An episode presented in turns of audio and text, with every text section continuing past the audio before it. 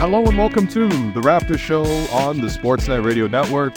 Make sure you find the Raptor Show wherever you listen to podcasts and subscribe and please rate and review the show. I'm your host, Wayne Wu. I'm joined by producer and co-host Alex Wong.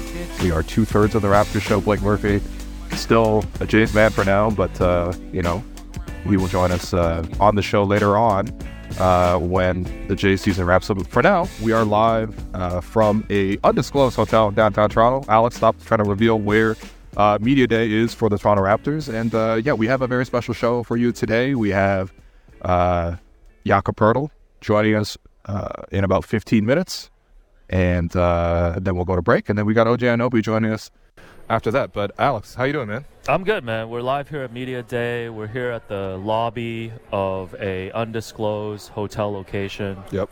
downtown, and you know Jeff Dowtin Jr. just walked by. You know a lot of the players, obviously on Media Day, are getting their photos, videos in. So um, yeah, it's a it's a it's a fun setup. We're here in the open. Maybe people will drop by. You know, had a chance to catch up with Masai and Bobby. We did earlier, so Right. you know maybe maybe they'll drop by. Who knows? You know what I mean? I mean, I- would say they caught up with us because you know we didn't go over there all thirsty and trying to be like, hey, you know, what's all the Dame rumors? Uh, except we did do that, and uh, no, it was cool though. Um, y- you want to pass along the one shout out for your book? Before Yeah, so you know, as, as people might know, you know, I've got a, a new Raptors book um, coming out October 24th, prehistoric, and I offered Masai a copy, and and uh, you know, he politely declined and said that he won't read any book without um, himself in it. So that's fair. uh, that's unfortunate. Um, but yeah, let's let's get right into it. I think a lot of people coming off the off season for the Toronto Raptors with Fred leaving, with you know the new coach uh, Darko Rajakovic replacing Nick Nurse, and of course the Raptors being involved in the Dame Lillard trade rumors over the past few weeks. You know those are the top of questions in mind, and I think with every media day, you know Masai is always the the main character of, of this day, right? Like you Yeah. want to hear what he has to say. I think he often sets the tone for the direction of the franchise, the direction uh, on the season. And you know, one of the first questions he was asked was, of course, to evaluate the team's summer, and he talked about. You know, being good that you know change is good, bringing in new energy, and that there's different approaches to this team, um, in terms of whether to tear down the roster or continuing with the team that was there. Talked a little bit about Fred too, and maybe we could start there. You know, he talked about not trading Fred at the deadline, and he said, "quote If it was a failure, we take responsibility for it." Also talked about how it comes down to the respect for the player. You know, maybe insinuating that you know maybe they had an offer to send him somewhere that maybe he didn't want to go, um, etc. What what did you make of these comments from from Masai before we dive deeper? Yeah, well, I would just say the the mood overall uh, from this media day, if I had to put one word on it, was just kind of angsty. I think there's there's a lot of ang- anxiety around the Raptors. I know, um, obviously, us in the media fans have been agitating in terms of what's the direction of this team, and I think we got a little bit closer to the answer to that. We'll get to that. Um, but yeah, that was kind of the tone. It was you know starting with Masai at 9:30. Um, this is probably the most I've seen him get peppered with questions uh, in a more direct and a more aggressive way. Pretty much since the time he traded for Kawhi Leonard back in 2018. You remember that interview that he did at that time? He was sweating on that podium because everyone was grilling him about why did you trade DeMar DeRozan? How could you do this? And look, I think the big difference here is he did not have a Kawhi Leonard that he just traded for. Obviously, there'd be a totally different mood if that happened.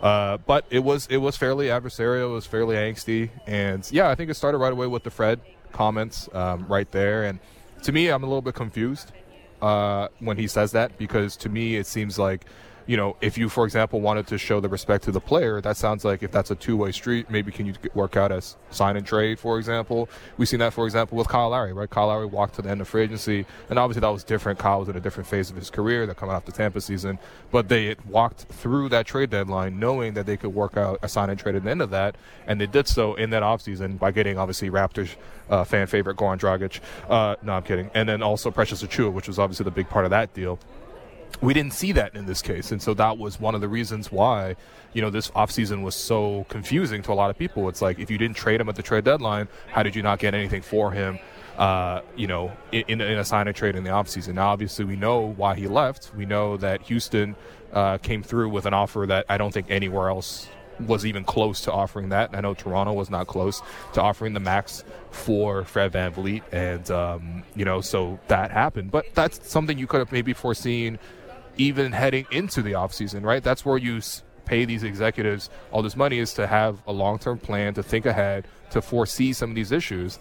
And so I think that's where a lot of that discussion of where the direction of the team materialized because I think based on the actions of the team, it hasn't really been at all very, very inspiring, especially because most of the conversations, especially when Masai takes the podium, has been of a negative um, connotation. There's a lot of talk about selfishness. We'll get to that as well.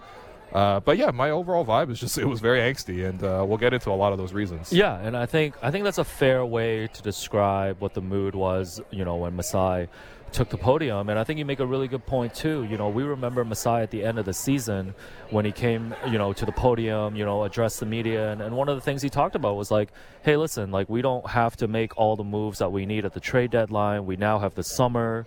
Um, you know, he, he he made some comments about not really, you know, believing in free agency anymore because most players move in trade. Yep. Which I think he made a good point because No, you know the It Dame is true. Lillard thing I think is the perfect example of that, right? And we just saw Kev, uh, Kevin Durant last year move as well with Mm-hmm. like multiple years left on his contract.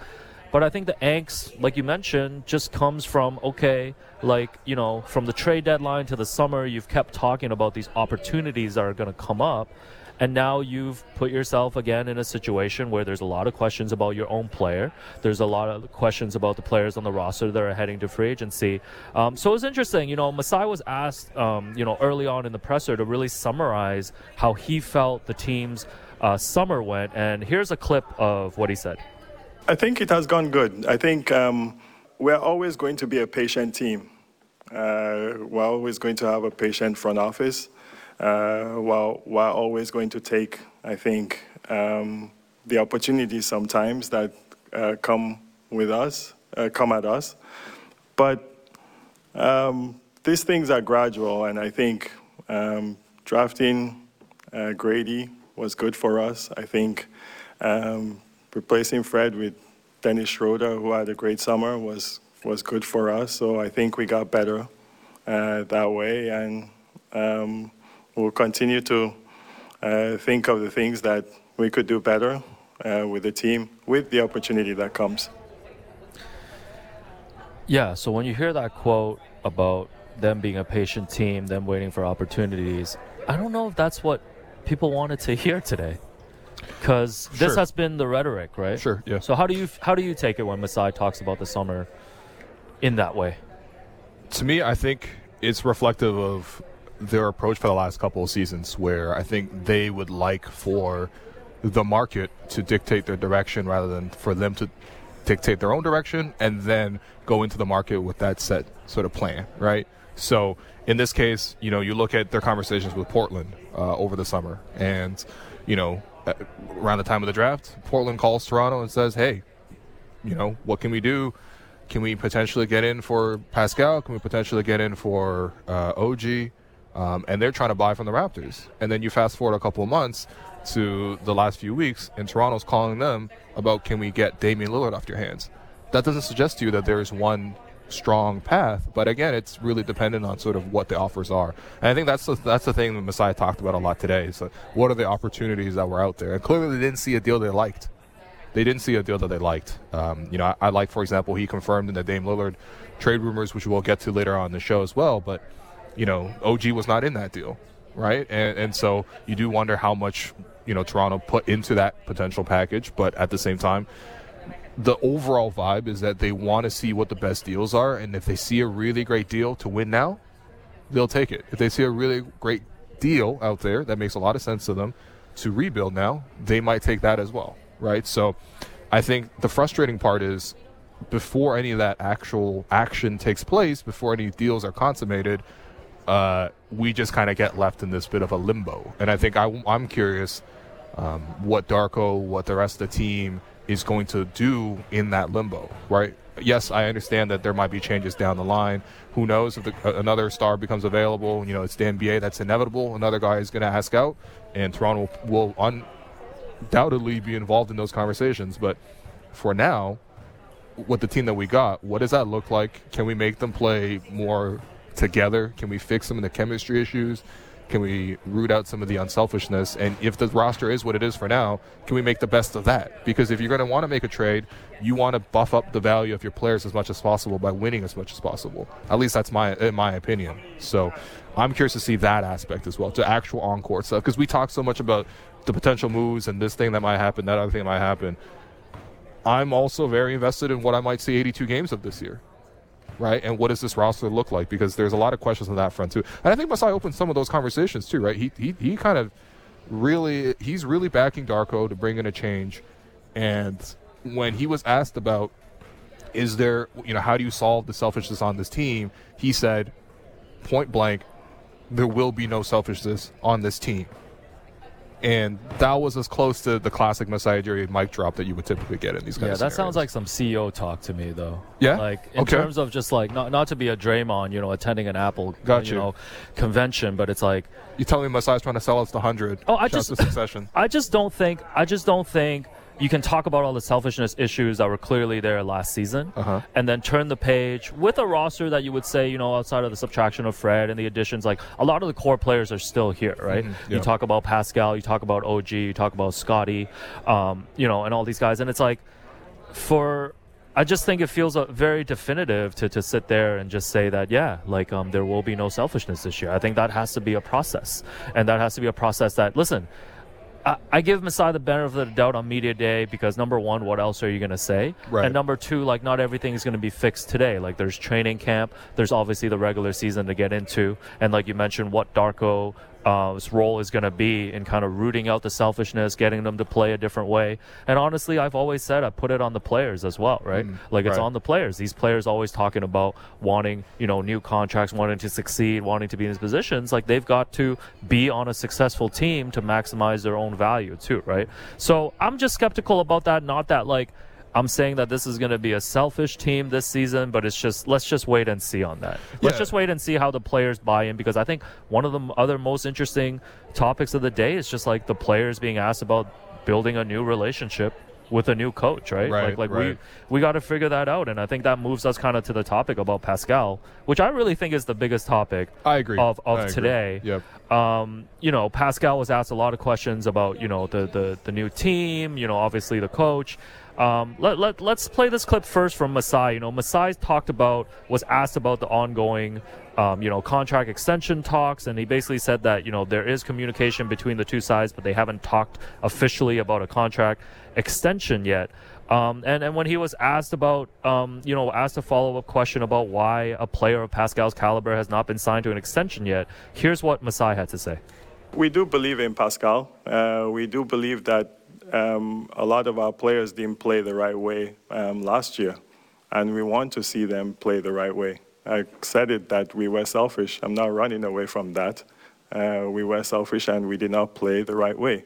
So let us see it when we play the right way. Yeah. Um, so I think first off, I've already seen the reaction to this and sort of how it was framed. I think I don't think it's wrong in the sense that um, a lot of people have linked that to the idea that you know Pascal did not play the right way. At least that's what people are saying that Masai said in this context. Are you reading it that way? That's how it's being phrased. That's how it's being framed online. Okay. That's sort of the, the takeaway. And I think uh, having seen that, you know, us getting to chat with Masai afterwards too, I don't think that that was some sort of call out that Masai was doing. No. I think, and uh, I think it's very important to contextualize it um, in in the way that I think he really means. Because what the Raptors are trying to do right now is they brought in a new head coach. They are trying to change the vision and the style of play that they have. That's why you bring in a coach. That's number one, right? And just like anything else, you want to see how a player would fit into that. That's not to say that like you know, if they want to play this unselfish basketball, they want to play point five basketball, um, and so you know, Pascal automatically doesn't have a chance to fit into that. He's gone, right? I think that's the automatic jump that people are taking, and I'm not even saying that that's a wrong conclusion because you can make those jumps. There is a logical basis to connect some of those points. But I think that is a little bit cynical too, because you have to give the player that opportunity to grow and improve. But we know that Pascal's not a perfect player, right? We know that Pascal can continue to improve, and if there's a, if you're a really great player, you can adapt and play to different styles based on what the coach needs from you. And I think Pascal backed it up as well. Obviously, he pushed back on the idea that he's a selfish player. I don't think he's a selfish player. I don't think that the numbers suggest he's a selfish player. Uh, and he himself obviously will push back on that. I don't think any player would ever go onto the public forum and be like, "Yeah, I'm a selfish player." You know what I mean? Like that would be wild. I would love to see that happen. But you know, I, I think the bigger context is just it's a bit of a challenge, right? You're challenging the star of the team to improve and take another step up in his game. And I think that's how he wanted to come across in that sense. It sounds way worse when you link the two thoughts together and you apply sort of. Um, again, it, to me, it, in my opinion, that's a little cynical to just directly apply those things. But at the same time, I think that is something that you know the Raptors are looking for, right? How does any player fit into the new vision of this team? If they fit, you keep them. If you don't fit, you move on. You try to look for a better fit. Is that not somewhat reasonable in terms of management? There's other stuff that we can get into in terms of just you know the contractual situation with Pascal Siakam. I've already said previously on this show that I think that they should lock him into the non-supermax extension. Supermax is too rich for me. Uh, but if you're talking about non-supermax, I think that he's proven to be worth that as a player. His production has been really strong over the years, and he is in the prime of his career. You lock up his prime years. That sounds like a great idea for me personally. Uh, but at the same time, if they want to go into the season and see how everything fits with Darko with the new vision, and they're backing Darko to that degree, then I'm curious to see how it goes. And at that point, we can really fully assess, right? You know, we can really fully assess at that point. Yeah, I think two points there. You know, to to the first point, like I did not read those comments as Masai directing them like directly at Pascal. I think he was just making All a right. point about the overall team. Um, and I guess it doesn't matter if he's directing it at, at, him or not. Like, you know, obviously they're going to have to figure, you know, the team out this season. Mm-hmm. Man, I don't know, man. You call me crazy, but it's like, if I'm saying, I'm like, I'm looking at it from Pascal's perspective. Yeah. And like the team's talking about, like, we want to see how he fits in mm-hmm. with our new coach, um, a first time NBA head coach. Like, I am an all NBA player. You know, I've played at a certain level where I deserve to be paid. And it's not even he's like you mentioned, like the supermax conversation. Like I think Pascal's willing to sign a contract extension by all accounts, by all reports, like even from our you know Sportsnet's own like Michael Grange, he's talked about it that Pascal's willing to sign this contract extension that's a, at a reasonable price, right? And it's mm-hmm. like at some point, when does it matter for the organization to just take care of its top player? Right? Sure. Like like sure. for me, like yeah. I'm sitting okay. there like that, like sitting there. I don't care that Pascal was involved in trade rumors in Atlanta with Atlanta and stuff. That stuff happens, right? Yeah. Raptors are a team in flux. Every player is probably available, and, and you're starting to hear more about this stuff. But it's mm-hmm. like to not have those conversations, you know, officially be brought to the table yet. And and for me, it's like if I was in Pascal's position, like it, it would actually bother me that you're actually talking about how I'm gonna look in a system with a new rookie NBA head coach where it's like no like i'm just going to be part of the system. I'm the best player on this team. Like it should be the other way around. Like there shouldn't be those questions. I hear you. I hear you. And i don't think that that's um, unreasonable. I think that's a very normal and a human response especially based on sort of the things that he's done here. But i mean at the same time there is a common ground to be found right? And that's so much of the importance of management. How do you get people with people with their own different agendas putting it together and getting them to align and work in the same way. And I think for me, there has to be some middle ground there where they can agree like yes pascal we value you. We we see your potential. We see your production. We respect that. And we want to reward you because we know that you are of this quality and you've shown it to us year after year. But at the same time we want to do this new thing and we want to make sure that everything fits into this new thing as well right? Is is that's not I mean, as long as that's communicated and as long as everyone's able to sit down, agree, and, and, and really, really hammer it out, I, I don't I don't necessarily see why that's the wrong approach. Like, yes, you can take that jump and say, well, you know, how are you going to tell me as the star player, you're the rookie coach?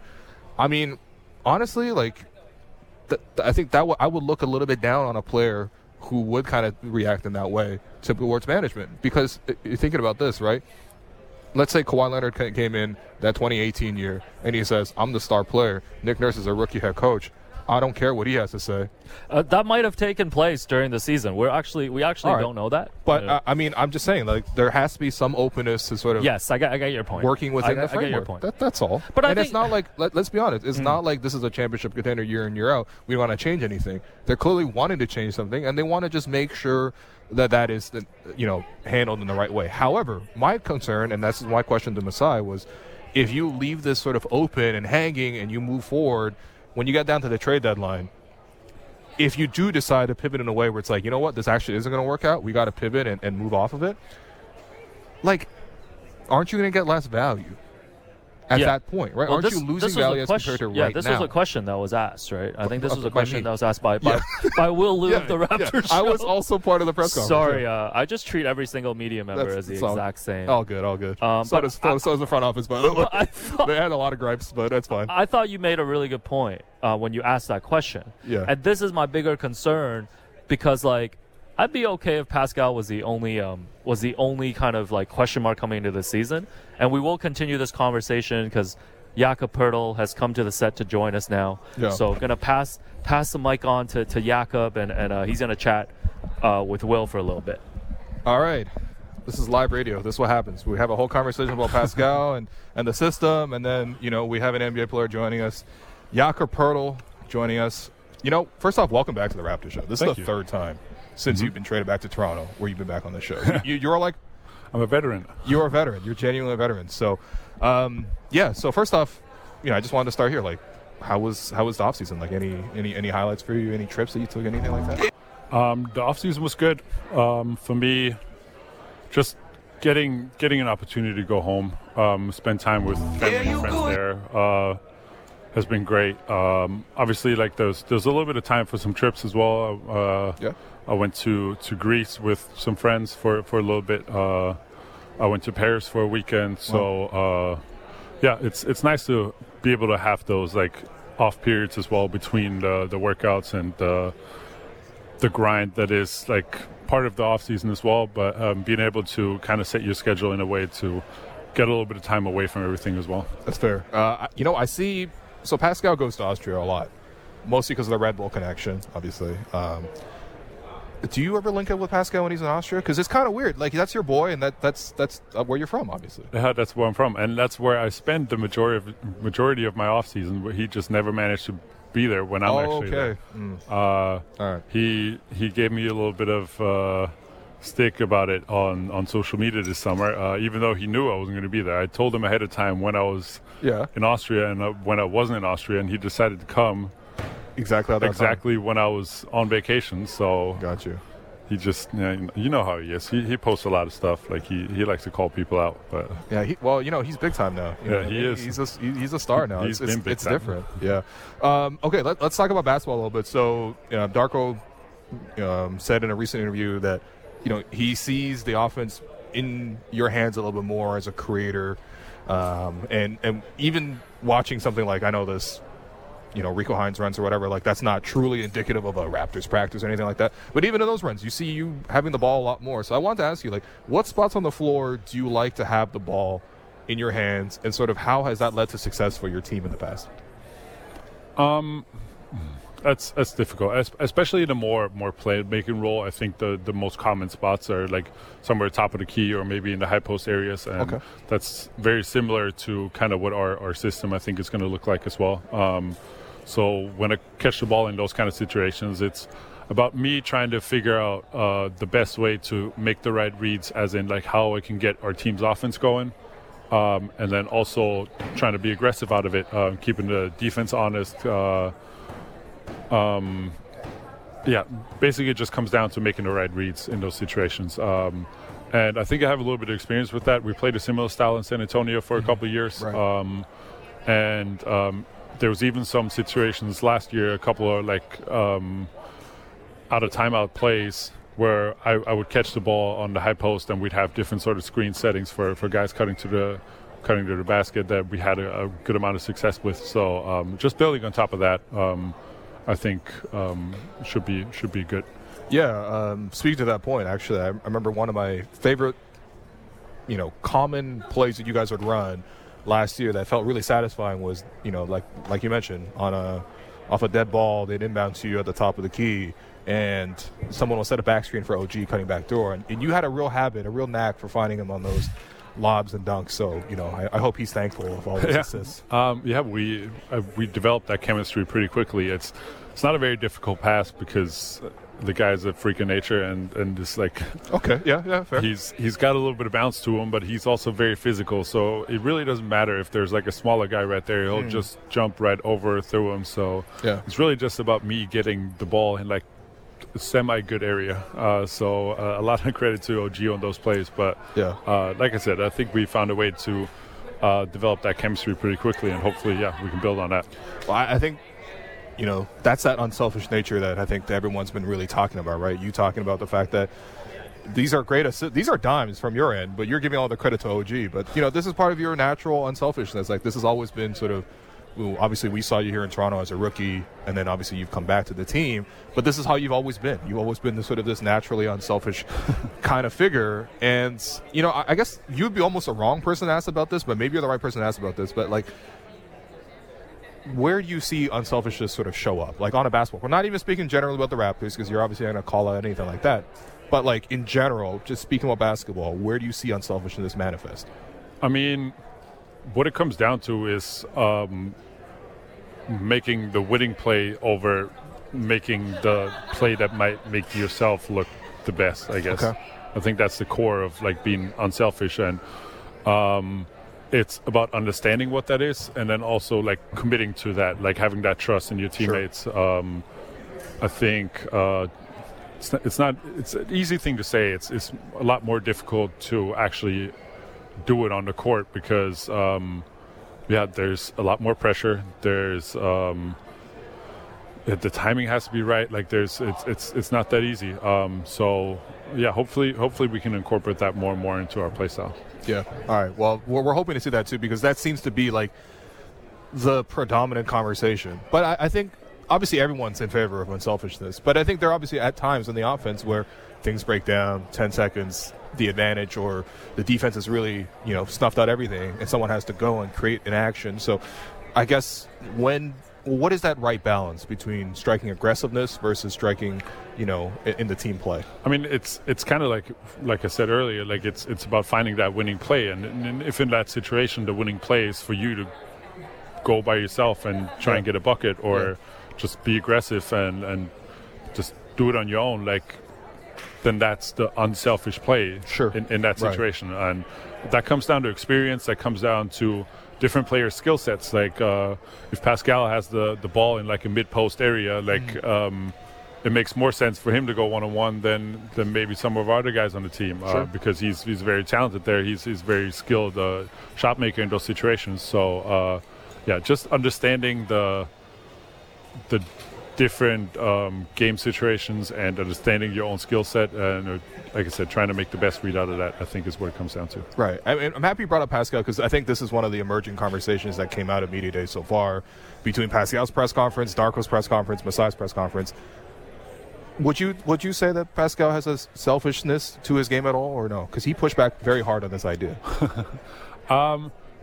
No, I, I, I wouldn't call it selfishness. Like like I said, I think um, the selfishness comes into play when when you're trying to make plays, uh, when you're trying to force plays that might be unnatural to like your game or like might break like a team's rhythm. Yeah. Right. So um, as long as you have an understanding of like what what's the right read, what's the right, and th- there's no 100% right or wrong answer Sure, in these course. situations. Like Yeah. there's some gray area there's definitely, but um, understanding the game, getting a, a feel for that, um, and, and I think Pascal has a pretty good feel for stuff like that. And Mm-hmm. like I said earlier, he's more of a, a one-on-one player than, than most of the guys on our team. So he's going to be in these situations a lot more than most other guys, where he's just going to have the green light to be able to go. And Yeah. for somebody from the outside looking in, it might look a little bit more selfish, but I, I really don't think that's that's the case because I know Pascal's the type of player when he still has the ability, even in those one-on-one situations, to find the right play and like maybe even ends up being a pass instead of uh, him trying to get a bucket. Yeah, no, I, I appreciate your perspective on that because um, I actually remember back when I ran like my own little YouTube channel, I actually put together this highlight clip of just Yak and skills because you guys had a real knack for finding each other, right? Pascal will, will pass you a ton. This is back in like 2017, 18. Yeah.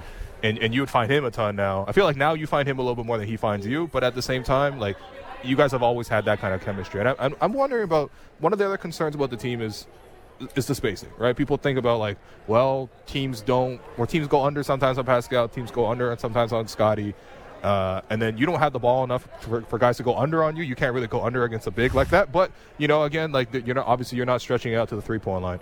What would you say towards that sort of concern about spacing? Or maybe this is more of a question for Darko, but I, would like to hear your perspective too. Um, I mean, we're gonna have to see how the, how the season goes. Obviously, sure, yeah. Um, I think. Uh, we are a more paint dominant team. Like that's where we have yeah. most of our advantages um, over other teams. But I don't think we're a team that you would just ignore on the three point line. Like we have some we have some really good three point shooters out there. It's mm-hmm. just about finding that confidence and finding that consistency with it. Uh, and I think, yeah, once once the season rolls around, like uh, we we added a guy like Gradey. Um, yep who's who's definitely a very capable shooter. So he's going to go out there and, and, help us with the with the um, stretching of the floor. Like, um, yeah, we're we're going to have to figure out the best way to create open shots for ourselves. Uh, where even if other teams might have like slightly better shooters, we're still going to be able to make the most out of those situations and like um, knock these threes down when we have to. Right, and, and, and I'm happy you mentioned the paint dominated, right? Because I, I do think on the flip side of that most teams don't have the kind of advantages that you guys will have down low, whether that's a crashing offensive rebounds, whether that's you know, um, you know, going to the basket. And obviously, you guys have a lot of talent on that front. Yep. Um, you know, I, I, wanted to ask you uh, about the new point guard situation as well. Obviously, you'll be playing uh, with you know Dennis Schroeder this year.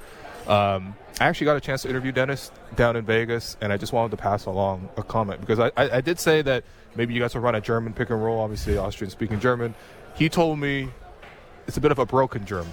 So I wanted to hear your follow up, as obviously uh, an Austrian yourself. What, what, what would you have to say about him saying he that said it's the Austrian German. German is broken German? Yeah, he did say that. Yeah. I just want to follow up. That's all. That's all. I'm not here to cause any mess. Uh, no. We'll, we'll, see about that. I'm sure. I'm sure we'll be fine. Uh, yeah. I'm, I'm, hearing he's he's more American than German these days. Anyway, oh, so. all right. Well, I can't wait to I can't wait to pass that comment along as well. Um, Jakob Poeltl, best of luck with the season. Enjoy Thank the you. rest of media day and uh, good luck in training camp. All right. Don't get hurt. All right. Sounds good. Thank you. Okay. Uh, that was Jakob Poeltl uh, joining us on the Raptor Show for the third time. Trying, I forgot to commit him to a fourth Raptor Show appearance, but honestly, Yak is just great to speak to in general. Very thoughtful, very perceptive. And uh, we were going to go to break. However, we're going to have another interview loaded up soon uh, with OG Anunoby since it's live at Media Day. Um, he is actually playing a beer pong game. Okay, you know what? We are actually going to go to break. Uh, I've been your host, Will Lou. You've been listening to the Raptor Show on the Sportsnet Radio Network. And the other side of this break, once OG is done playing uh, beer pong, uh, we will have an interview with OG Anunoby. 15 minutes. We'll see how it goes. So thanks everyone for listening. Diving deep into Leafs, Raptors, Jays, and NFL. The JD Bunkis Podcast. Subscribe and download the show on Apple, Spotify, or wherever you get your podcasts.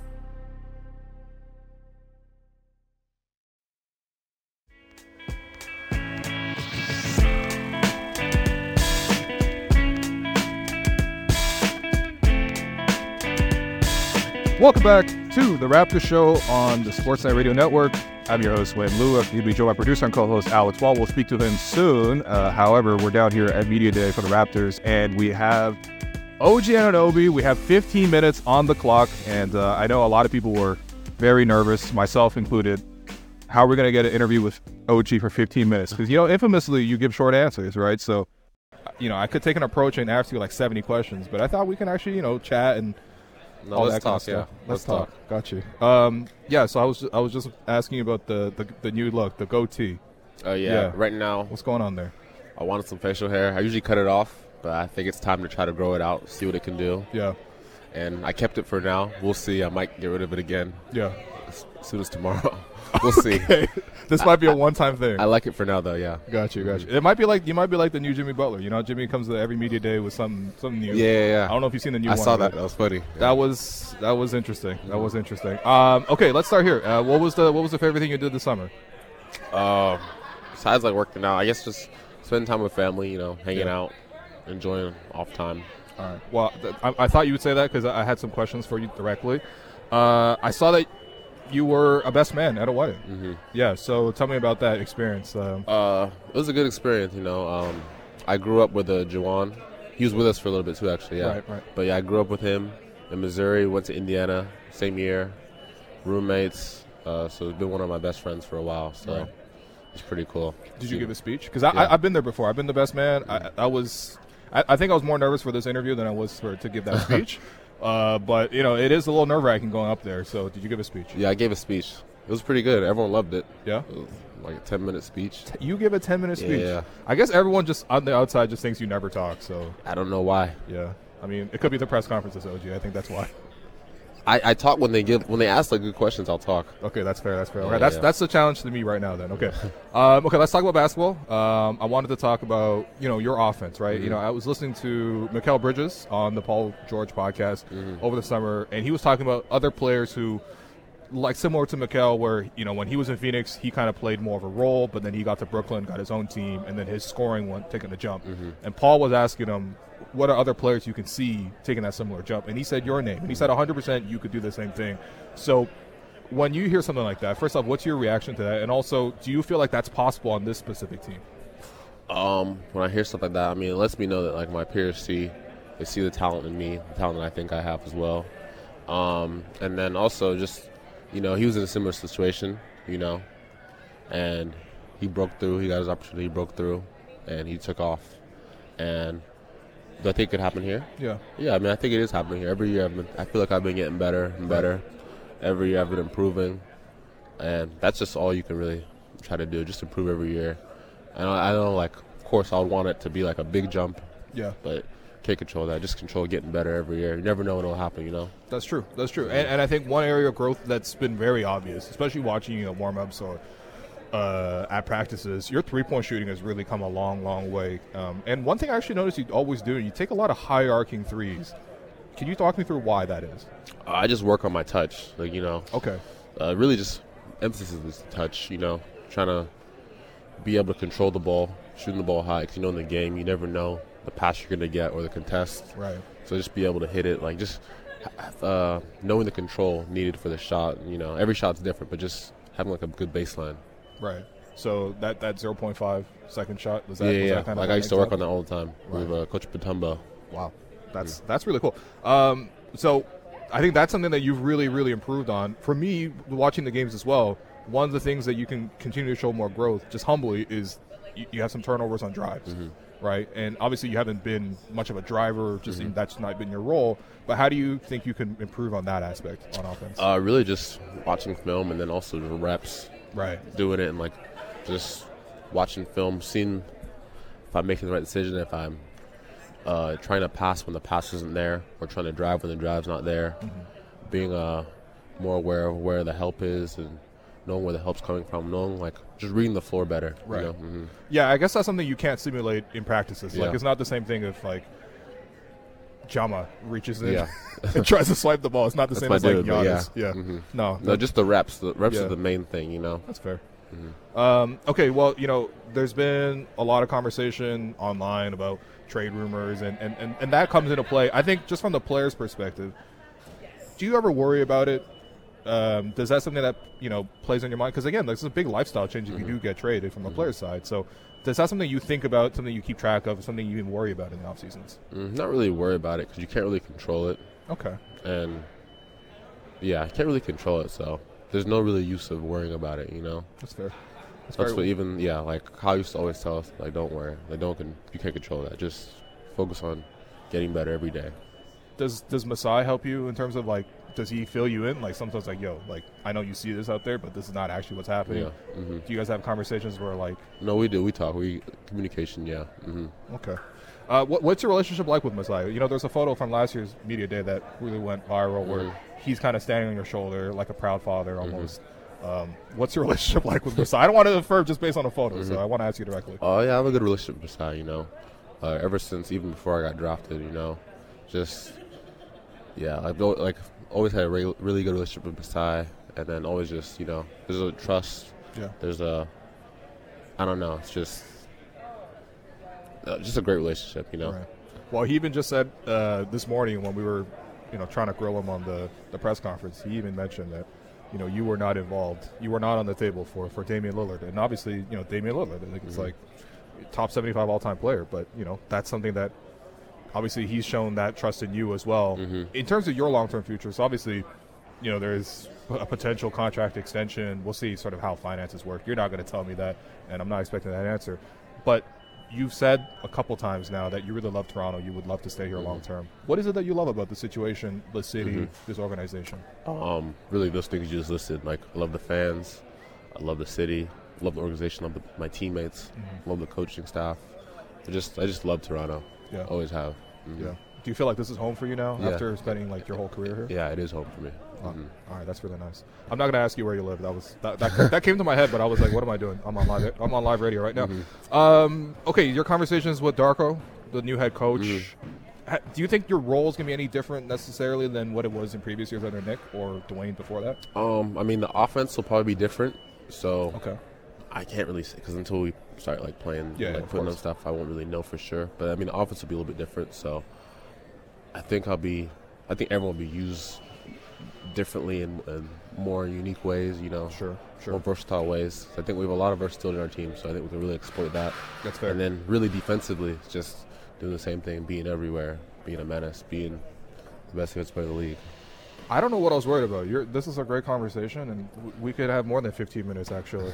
uh, well, on the offensive end, obviously we're going to see what it's going to look like under Darko. On the defensive end, you had a lot of success just over the course of your career. I remember your first breakout game that was against James Harden in Houston. That was MVP season. James Harden, you did a great job of guarding him at that time. Um, this past year, you finally got the recognition to make the all defensive teams. So I want to ask you, what's next for you defensively? What's your next goal defense? Um, defense? Really, first team all defense, then defensive player of the year. Wow. And even the All Defensive teams, I think I should have got it the year after we won the championship. I agree, actually. I think yeah, yeah, I yeah. should have got it that year. Because the, the the team, the Raptors as a whole, I think were like number one or number two Mm-hmm. on defense that season. Yeah. And I know a lot of the arguments were like, well, the Raptors have so many good defenders, and like you know, Mark's great, and Serge is great, and Kyle's great. Mean, but I'm like, Milwaukee just they have how many guys?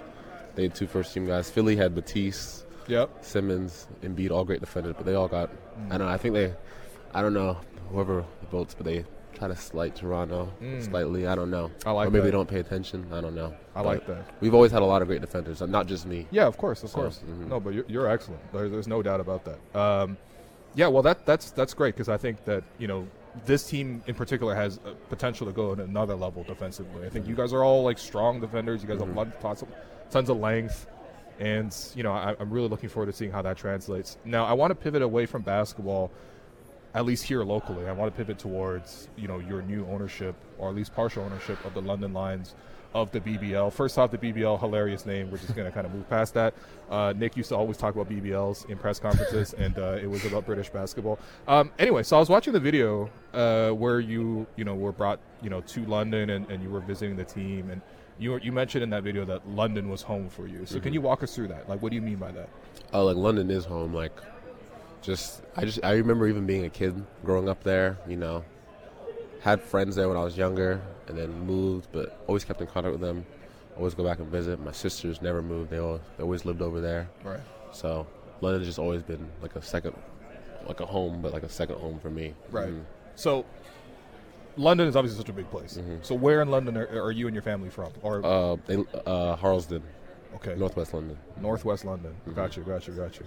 Um, yeah, that makes sense because you said in the video that you're an Arsenal fan as Yeah. well. That makes sense. Um, well, uh, yeah, like I was just going to ask you, like, so I, I guess for a lot of immigrant families, like, you know, you kind of have family all over, right? You got you got some family in the UK, you got some family in the states. You were here in the in Canada, obviously. Uh, what was that like? Sort of like moving around back and forth. You know, how do you keep that connection? You know what I mean? Uh, really just like I mean, it used to be big Skype, a lot of A lot Skype of Skype calls, calls. phone calls. My, family in Nigeria, Yeah, family right. in England, family all over the U.S. Yeah, like just Skype calls, phone calls, just yeah, stay in constant communication. What was your What was your favorite thing about like living in London and sort of like I, I don't know for me for for me personally like I, I was born in China I came here and so every time I go back to China I feel like I'm a slightly different person mm-hmm. versus when I'm here in Canada. Is that sort of the same feeling you get when you go to the UK sometimes? No, in the UK, I just feel like because the UK is very similar to Toronto actually. Yeah. So, like London feels just like Toronto. Okay. Like I walk around, I feel like I'm in Toronto. Okay. Mhm. Well, Toronto feels nothing like China to me, so that's that. That might be the key difference. Um, so yeah, I, I wanted to ask you like your decision to invest in the London Lions, right? Um, w- what sort of inspired you to make that decision, and sort of what kind of opportunities? I saw you working a lot with kids when you went back home. Yeah, just uh, just being out there and like seeing like how like um, football is so Yeah. big, and like kids out there, I think that's the only thing. Right. Uh, But they watch basketball. They know about like 2K. They, they talked about it a lot. I was surprised uh, a couple years ago. The first time I heard them talking about 2K, and so I was surprised they even knew about it. But Right, like, right. it's very, it's growing really fast, uh, boys and girls. So just trying to, you know, show them that even though I did uh, move to the U.S., it is possible from there. Especially like the London Lions, the academies, youth academies, you know, and the, the London Lions, uh, the the team. Yeah. Now they're like investing in youth sports and like, you know, like academies and Yeah. just trying to grow the game and like it, it is possible from there. I think European sports is, is really unique like that, right? Because you know, for soccer, for example, they have all these academies, mm-hmm. right? And you have kids that come in like seven, eight years old, and there's a schooling obviously element to that too. But it, it's totally different from here, in the, for example, where it's like a lot of AAU, Yeah. a lot of Mhm. college, and you know, I'm not saying one system's better than the other, but it is very interesting because that is one way you can directly invest in those mm-hmm. youth. So now that you're a, a team owner, I already see you got former teammate Sam Dekker Yeah. on the team. Mm-hmm. Um, Serge was a free agent, and he's in Europe right now. Did you, did you call up Serge? You, I you didn't. I didn't know if I didn't want to just ask him, but I sh- you should have definitely would. him. Yeah, I should have. You should I talked asked to him. him, but we don't. We talk about other stuff. You know? Right, right. Mhm. Got you. I That would've- should have though. I wish. That would have been that would have been great. Uh, You know, I, pu- I put you on the lines. quote, And he loves Lion. And he loves London too, so it'd have been great. Yeah. Yeah, well, we know we know how much Serge likes fashion, music, everything. Uh, you know, besides basketball as well. Obviously, loves basketball. Well, see, one of the things I noticed too is um, when you go to the UK, and a lot of people pointed this out. Your accent kind of changes a little bit. I don't know if you you've seen the reaction that you being teased about this, where essentially when you go to the UK, your British accent comes out a little bit more. You know what I mean? So I want you first off. Why? Why? Why is that? It just depends, honestly. Um, It just know. came out right there on the honestly. Oh, it just some words. Um, it depends, honestly. I'm not Okay. sure. I'm not sure why. It just whenever I'm out there, I'm not. I don't know. I'm just. I'm out there and just it just comes out. I'm not sure why. Well, I, I actually prepared a little bit of a quiz for you Mm-hmm. in terms of just like I want you to just read these two following sentences. It's nothing problematic, I promise you, but just these two sentences because there are some common things that are pronounced differently in the Canada or the U, uh, in the U.S. versus Mm-hmm. uh, you know the United Kingdom. So I would like to read these two sentences, please. Can you run to the store for some water, aluminum foil, basil, yogurt, tomatoes, and some HP sauce? HP sauce. Okay, not not the HP sauce. All right, all right. And then this second What's sentence, HP? please. What is that? HP. It's like the what? No, wow. This is a big citizenship test. what'd you say? HP sauce? Oh, is that Canadian?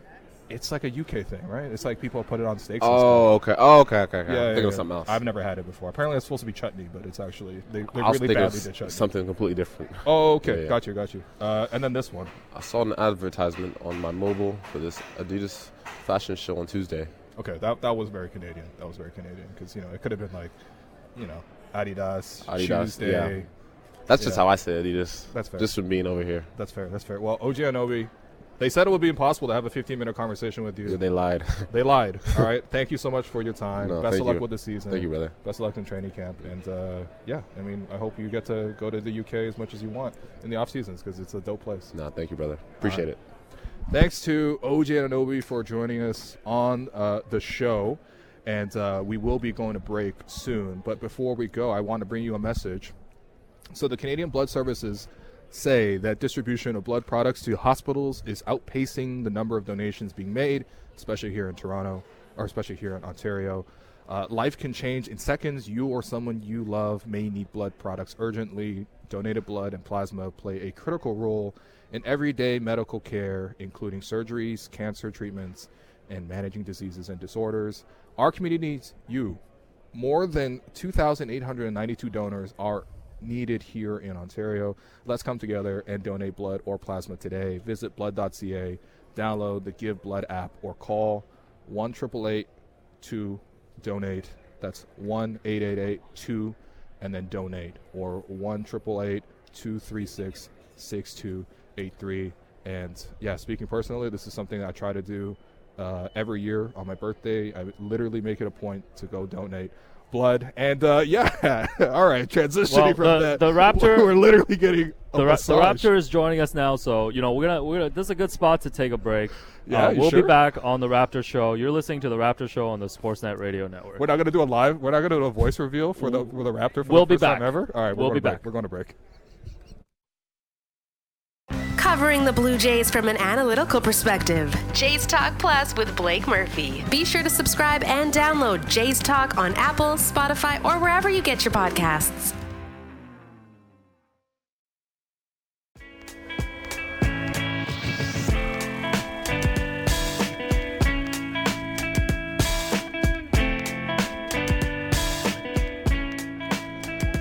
Welcome back to the Raptor Show on the Sportsnet Radio Network.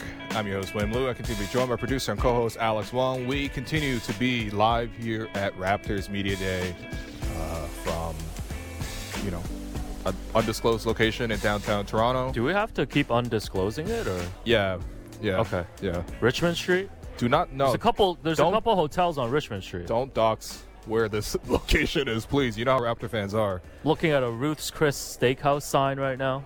Yes. That's what I'm looking at. All right. That's, You know- that's already too much hints. No, we're, we're live from Media Day, like Will mentioned, and I know in the first hour, um, you know, we talked a little bit about Masai's presser, Mm-hmm. uh, you know, Pascal's uh, situation heading into free agency potentially at the end of this season, Yeah. and then you had two great sit-down interviews with Jakob Poeltl and OG Anunoby. I think we do want to get back to some of those discussions Right. um, in this second hour, but well, I feel like we were just getting into like yeah, the whole situation, and Yeah. then and then Jakob came by, so we, yeah, obviously we uh, got to Shousa, Shousa, the big ugly. I believe that's his official nickname. God. No, we didn't anoint this for him. Like this is At this one, he's the big nickname. Raptor show because again, this is our third exclusive one-on-one interview with Jakob Poeltl since that- he's come back to Toronto. Has When he surpassed Yuta Watanabe? I think he actually has matched Yuta. I think we actually had three with Utah as well. Okay. Uh, but we spoke with Jakob the week after he got to Toronto. Yeah. Mm-hmm. The trade deadline. Uh, we spoke with Jakob when he got signed. I was down Yeah, there. right next to Jalen McDaniels. uh, w- w- along with Jalen. Name your McDaniels top three well. moments from that day. Um, I, I I got a bottle of soju, Moon Soju. Shouts to Moon Soju. What? Uh, How does that have to do with that day? It was from Union Station. It was right there beside Scotiabank. oh, okay. Uh, got a patty from there as well. One Nice. of the you know patty shops down there. And uh, what else did I have? I did not, by the way, consume either of those things at media day. I want to be clear on that day. But no, no. Will's very professional. We had that interview with Jakob, and now we had an interview again with Jakob. So I think Okay. it's just it's great to chat with him though. He's he's very um, he's very thoughtful with his answers. You know, he does, he's not gonna just like. Um, you know, give you some sort of stock answer and just kind of move it and keep it moving. He Sure. thinks about every question, even if they're not that well thought out, uh, and he tries to give a meaningful answer. Yeah, but- that's why I always appreciate interviewing Jakob Poeltl. Come No. on the show for a fourth time, Jakob. All right, man. Be careful what you wish for. Um, but you know, let's not bury the lead here. And and you know, this is no disrespect to the big ugly. Um, All right, we got to. No, we got. We're disrespecting that man right there with that nickname. but the OG to be clear, Fred came up with that nickname. Yeah, it's and not. it was many like, years I, ago. I did not Yeah. just create this. Yeah, yeah, yeah. Um, shouts to Jeff Dowtin Jr., who I saw playing beer pong earlier. That's the other thing You're about working media on the day. shot, man. That's it. Oh, that's the that's the other thing about media day. Um, you know, I think people understand kind of the the concept of it, but it's cool to be here sometimes to see a lot of the behind the scenes stuff. Yeah, yeah. Um, like right across from us, there's a table with just Jenga tiles Yeah. that you know players have been walking through, Mm-hmm. and um, you know a lot of different photography that's taking place. The That's beer right. pong is really cool. I know the tier zero team's gonna be doing some. Sick Oh, shouts to the tier like zero year. team. You know, you referenced in the OG interview the iconic photo of Masai and OG. Uh, Yes. From last season, that was from the Tier Zero team. Their their photo direction. Because that looked like this. You know those uh, Sears family photos you used to take back in the day. I thought you were gonna say like a Succession like type portrait. uh, little, it, it gave a little like Logan. Uh, yeah, Kendall vibe. Masai Logan Roy coming up in uh, Actually, segment four? Lots of similarities. oh, really? Stay Okay, tuned. let's let's save that for like an a lot actual of, lot show. of, lot of controlling the narrative. Yeah, we should we on. should let people know too. You know, if you enjoy the Raptor Show, make sure you you know subscribe to the podcast feed where you can get all your episodes. That's right. And of course, we're back on air, like Will mentioned. Myself, Will, Blake, and you know all our friends from the Raptor Show universe on October 16th. Yes. October 16th, 2 to 4 p.m. Daily. Um, so daily. Make React sure. Pod. Everything. Yeah, React Pod, all of that stuff. Yeah. So let's not bury the lead. You know, great interview with Big Ugly, but God. the OG Anunoby interview, Yes. and, and just to give people a little bit of context, because we're we're having fun here at Media Day. We were we were made aware of this interview that was going to happen last week, which Yes. gave you the weekend to prepare. Yep. You know, I had a wonderful weekend. Uh, went to a great uh, Wu Tang Nas De La Soul concert last night at Scotiabank Right. Arena. Um, Right. Shouts to Cappadonna. And and meanwhile, the whole time, uh, you were very busy, dug in, researching, prepping for this OG interview. Was Yeah. there a lot of nerves coming into this situation? So I would have to say, first off, um, that's not the first time I interviewed with OG. Oh, okay. I wasn't Uh, familiar with your game. So back in 2019, the year the Raptors uh, won the championship, they're defending the title. those times? Obviously, Yeah. Kawhi left, Danny left, but the vibes were still there. Mm-hmm. Let's be very honest about that. The vibes were still very, very good. And um, that day, um, perhaps because I was working at a you know different outlet or whatever, and just wasn't didn't have as much like. Um, uh, just even credit in the game, you know what I mean? Like sure. they told me on that day of, like, hey, we got you. If you want an exclusive, because I basically said I will have an exclusive with anybody. I'm really trying to make They, my way how, here. how how much of a heads up did they give you for this interview? they gave say? me like a 15 minute heads up, okay. right? Raptors PR came over and they were like, all right, you want an interview? Here's OG Anunoby. You got five minutes. It's going to be against the wall. Okay. Eh, seriously, what does against the wall have No, to do with this he's context? physically placed against the wall. Okay, and I think okay, I had okay. 15 minutes, and nice. and I was mad nervous because I was like, "What am I gonna do?" And I, I was sitting beside you at that time, and you were like, "You better write down every question you got, buddy." Yeah. And so you can actually go look this up. It's still up on YouTube. If you just search 25 questions with OG Anunoby, Nice. it's a four minute and change interview. Let's just say five minutes. Mm-hmm. And I asked him 25 questions because, again, like, he's so known for giving short answers, especially Yeah. in these sort of sit down uh, settings. And so one approach I thought was maybe I extend that. Obviously, this is going to be a 15 instead of a five minute interview. Maybe ask him 75 questions. Like, this is one of those like Vogue things, you know what I mean? Like when they followed the celebrities around. But then I was like, honestly, the more I thought about it, and I, and my the more I thought about it, I meant like I thought about it all weekend. Mm. Um, you know, I, went to the park. I wanted to shoot hoops for like two hours. The whole time, I'm just thinking about what am I going to ask OG.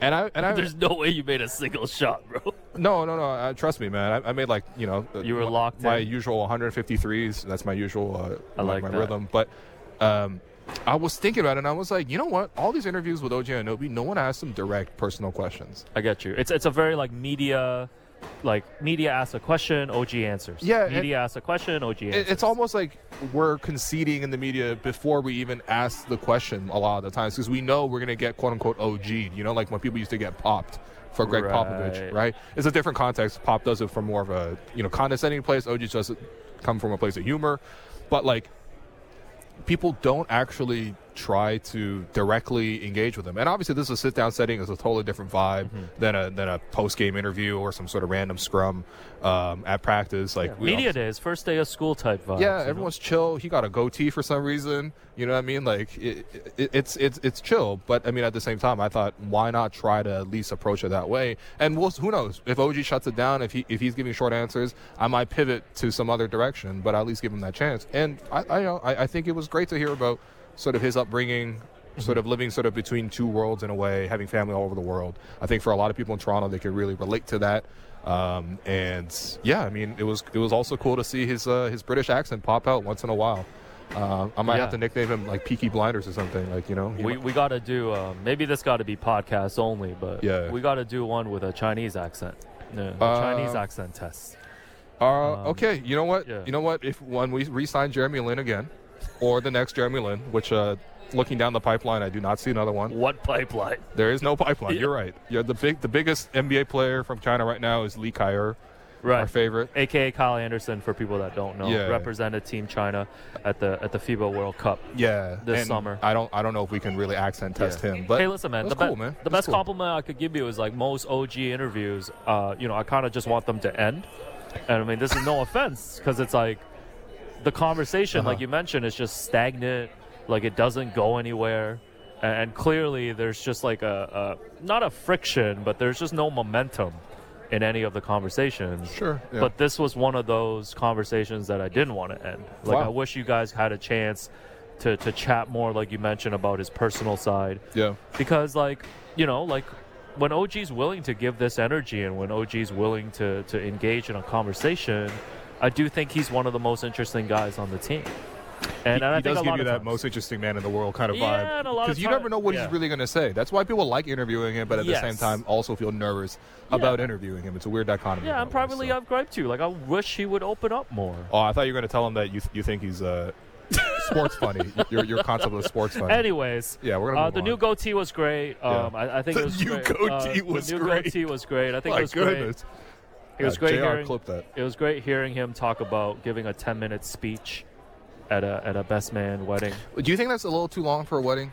Like, because my my speech, I kept it a type five. I actually like Uh, for rehearsed me, it like ten times on Audacity and everything, and I, I Yeah. kept it to a that's type five. uh, 'cause- that's that's wild behavior. But I, I think I think when you're the best man, you should be given kind of the flexibility to go as long as you can. yeah. If the speech is good, It did you feel good coming off the podium? Like you've made a good speech? Again, in that day, obviously the ceremony happened first, um, and then we went to the you know reception, and and then when you're the best man, you give the speech like second last. Like the only ones that were later were the parents giving speeches. I think in that day, um, and the bride's the, the the bride of honor. What what am I? What am I? The maid of the honor? maid of honor. Sorry, Yeah. wow. Clearly, I'm So an, we d- we clearly I'm an unmarried man. I'm not familiar with this game, but uh, we didn't the- prep for this segment. the maid of honor went up there and gave an amazing, heartfelt speech. They were crying, the bride was crying, and I was like, "All right, now it's up to you."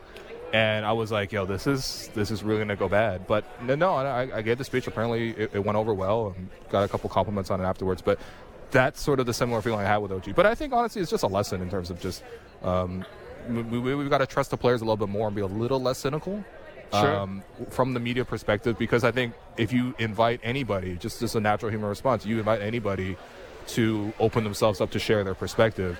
Um, they are obviously more willing to share that with you versus sort of like I know for me in the past I've asked a lot of like questions that were more guided, that were more like specifically topical. And I think when they see that and they feel that sort of conversation being moved, then they're a little bit more resistant because no one really likes that in the conversation, right? So that's something I think for myself to, to, to improve on as, as, a, as a broadcaster. But I don't know why we have to be so uh, intro, introspective at this specific uh, No, instance. I- I think we'll get we'll get to Raptors basketball. I promise. No, I we're promise. getting to it right now. I think Yeah. it's a, but I think it's a good conversation. It's like you know, uh, riffing off what Masai always says. You know, believe in yourself, believe in the player. You know, I think that should be your new approach Yeah. going into talking to players. Wow. So let's let's reset a little bit here.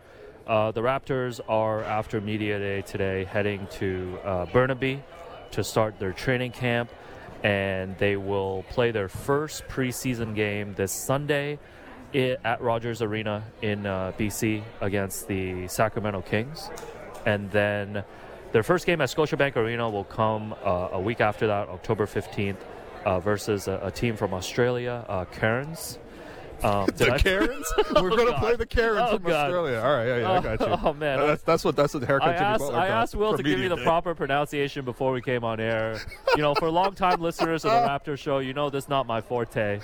Um, so let's move on. Can can the can the Raptors please just play NBA teams moving Oh forward, Oh my goodness. um, or at least be like no, I actually would love to see them play more Karens. That's no, for sure. my God.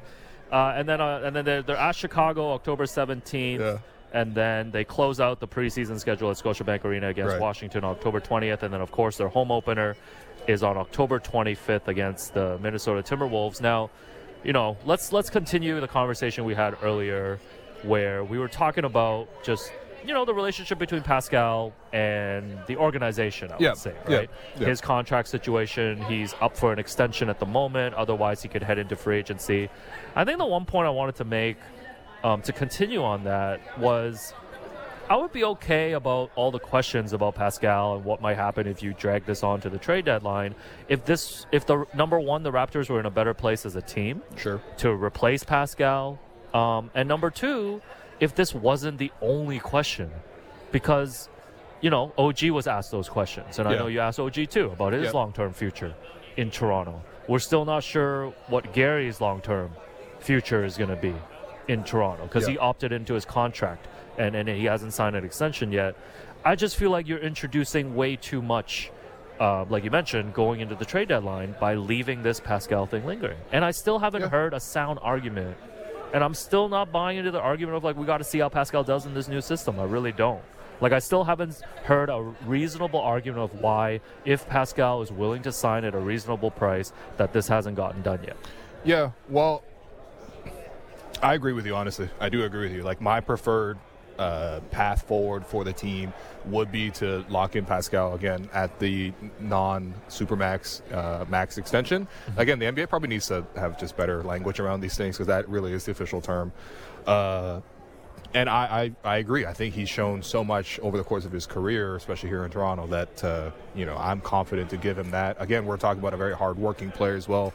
Literally a most improved player candidate. Raptors don't win the championship without what he did. Raptors don't have another All-Star level caliber player. Honestly, even all due respect to Fred, the one year he did it, he was All-Star caliber for that first 40 games.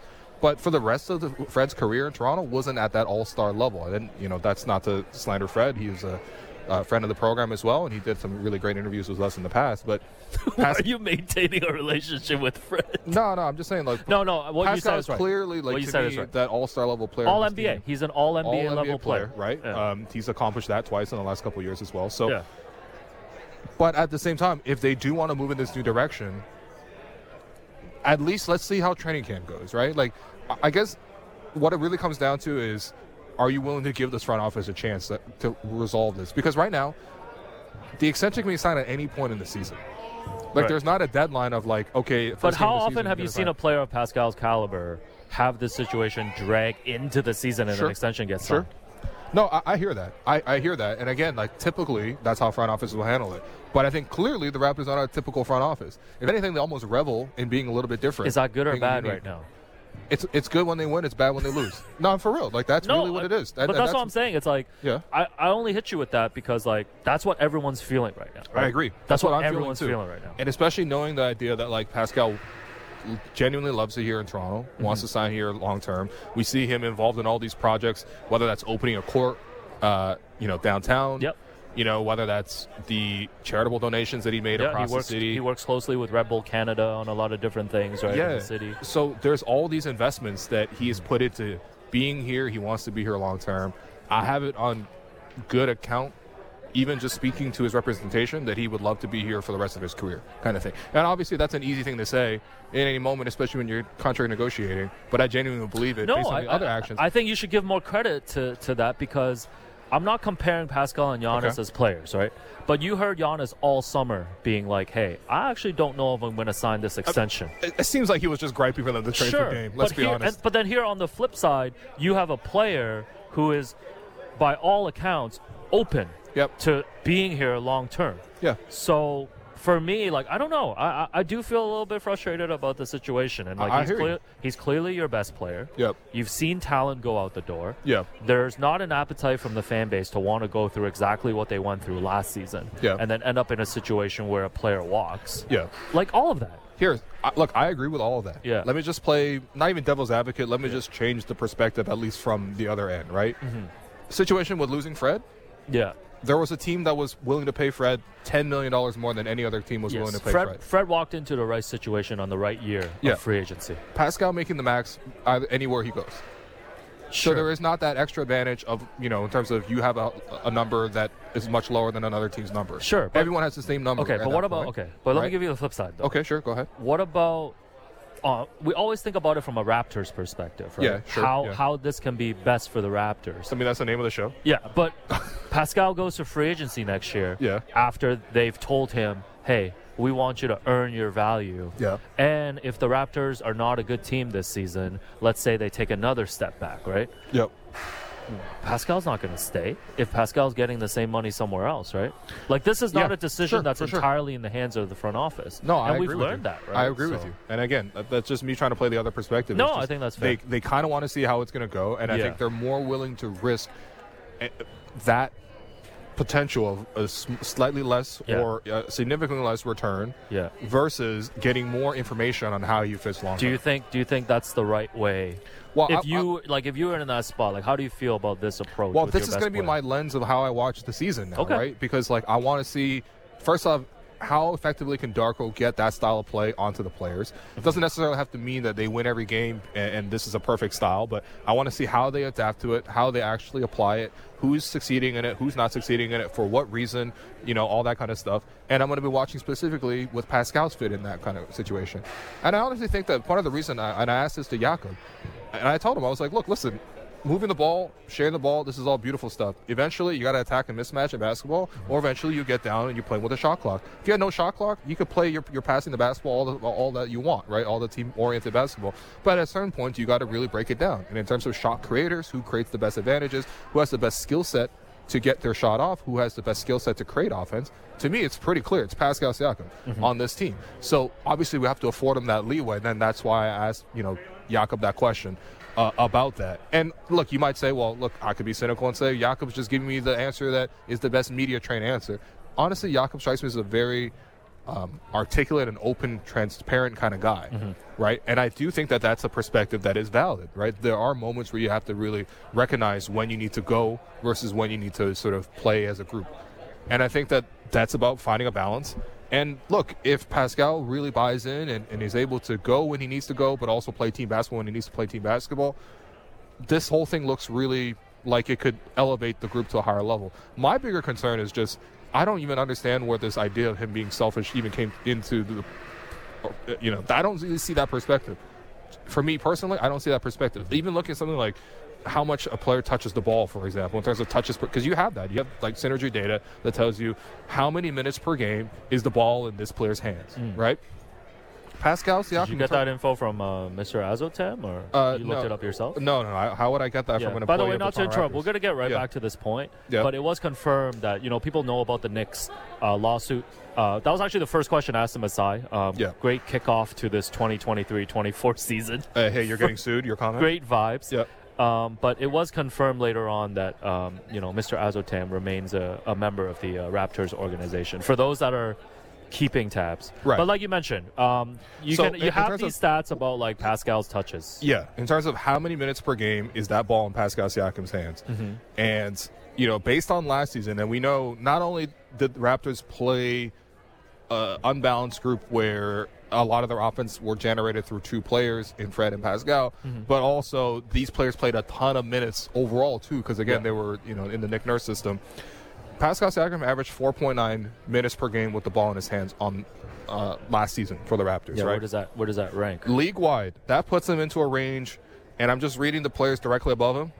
Jalen Green at 4.9, Tyrese Maxey at 5.1, Devin Booker at 5.1, Bradley Beal at 5.1, John Wall at 5.2, Giannis at 5.2, Russell Westbrook at Wall was in the league 5.4. last year. There's like 40 names that you got to go down Yes. this list until you get to Pascal Siakam, Yeah. who played heavy minutes, which I think influences this as well, right? Sure. So to me, I'm just like, it's not like the ball was sticking to his hands and that it wasn't ever coming out. I think he averaged more assists last season than he ever did before. I think there's a playmaking element to his game.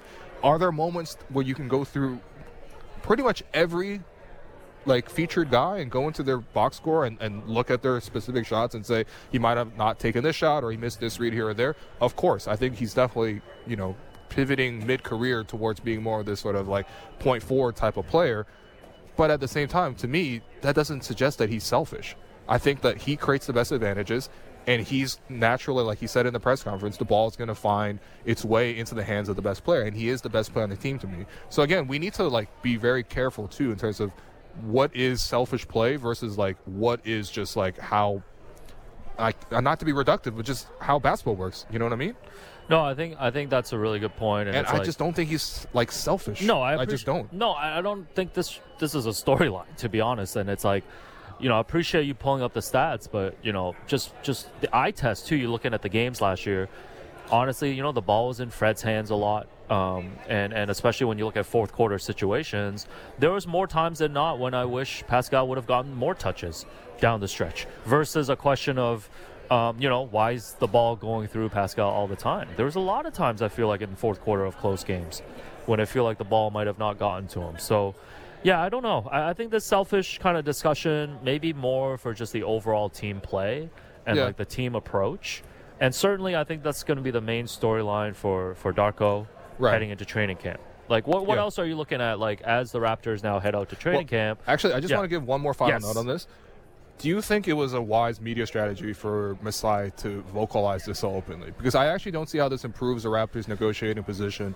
Whether they Yeah. want to negotiate an extension, whether they don't want to negotiate an extension, whether they want to get a trade done, I don't actually see how that benefits their public leverage. You know what I mean? Like, and also we have to understand that when the president of the team who obviously is very revered, like Masai is in Toronto. I know it's sort of a conflict period in the sense that he hasn't really delivered the last couple years, but overall he's still a revered figure. Let's be, let's not get that twisted at all.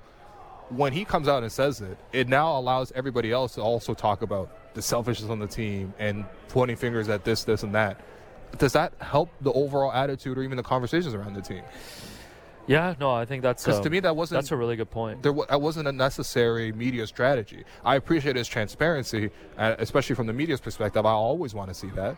Um, but you know, unlike I think other you know situations, like we had the chance to follow up and ask him a couple questions, sort of off the record, and so that helps to give more context towards what's being said. Sure. But it's very easy for these things to be taken out of context, to be put out. And again, I think it actually contributes towards more of the negativity around the team, even if it is something that he's right to call out in terms of trying to address. Obviously, we want to stamp out any selfishness. Yeah. But when you vocalize it in that way, that's all everyone ends up talking about, like what we're doing right now. Yeah, I I think I think I guess my pushback on this, um, and I can't believe I'm I'm defending Masai on this point, especially after he said he won't read my book, um, is that he also said in the presser that a lot of these convos already took place with the players, that that he's had these conversations Okay, good. over the summer, right? Well, as long as the conversations are being had, Yes. as long as everybody is clear, Yes. it's important. Because again, you the last thing you want to do in pro sports Mm-hmm. is communicate to your players through the media, whether that's from coaching, whether that's through management. Correct. It's not productive. Yeah.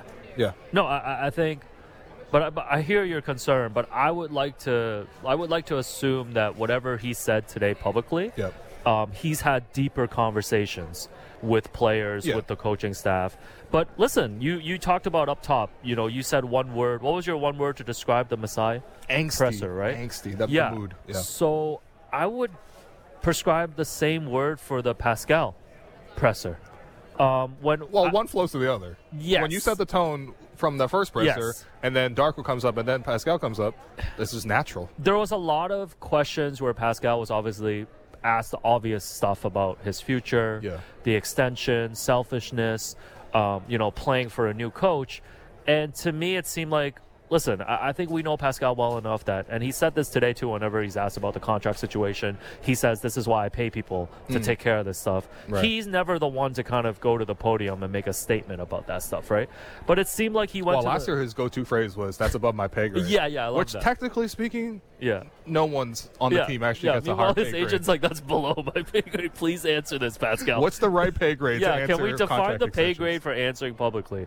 But I think the main Also, thing. by the way, the players Yeah. deflecting to like, well, that's that's why I pay my agents to talk about it. Yeah. I'm sorry, but it's very hard to actually get agents on record to talk about it. well, that's this, why we asked you The corollary is uh, Nick being like, "You should talk to all my assistant coaches."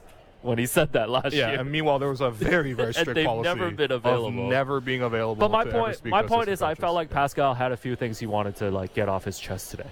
Like there, there seemed Yeah, like there was a few times where he was asked questions where he didn't directly answer the question. Hmm. He just went into talking about how he feels, and I feel like it's interesting. He was Well, talking you can't about allow the narrative to be said about you, Yes. especially especially when it's something really negative like, the, like the, the one thing that really struck me was at one point he talked about, hey, like I could be good in any system.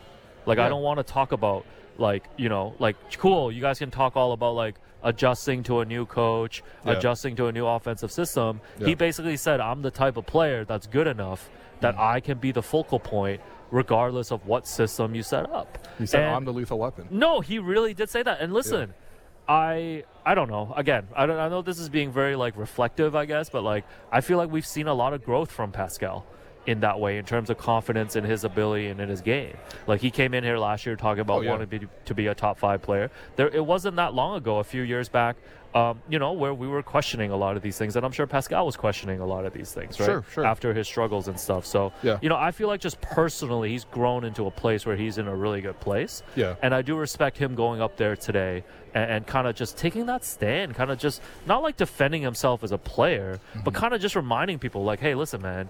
Like, because I feel like Pascal doesn't, a lot of times, doesn't get put in those conversations, right? Yeah. Even when you talk about all NBA players. Like, like you know, based on that criteria, he should be a top 15 player. But how many people, when they do all the rankings and stuff, actually put him there? Yeah, and and honestly, like for me, that kind of ranking things, like even OG touched on it when we did an interview with him, right? Like, I don't know if Canadian player or players playing the Canadian market get that type of recognition. Um, you know, you could be the exact same player in New York City, for example, and do what Pascal's doing. You get a lot more love than you would, especially from the national media, than you would from here. Hmm. That's just the nature of things. But I think more than anything else, it's about wins too. And I think I want to see whatever it takes from Pascal, whatever changes need to be made from the rest of the team. I want to see them get back to a winning product because you can say that yes, we can pivot in this direction. We might trade up and get a, star, or we might trade down and, and, and you move for, towards the future. Either way, in the meantime, if they're going to build from the middle, and that's what the Raptors are trying to do, is they're trying to build from the middle. They need to have their players in a winning environment because that changes and that improves the stock of all your players. Masai even talked about it. He's like, last year we had a down year, we didn't play well collectively, but I thought a lot of our individual players took steps up. How do you showcase that without the wins to showcase for it? You know what I mean? So, uh, to me, it's like, yeah, the ranking is important. You know, you know, like the style of play, this and that.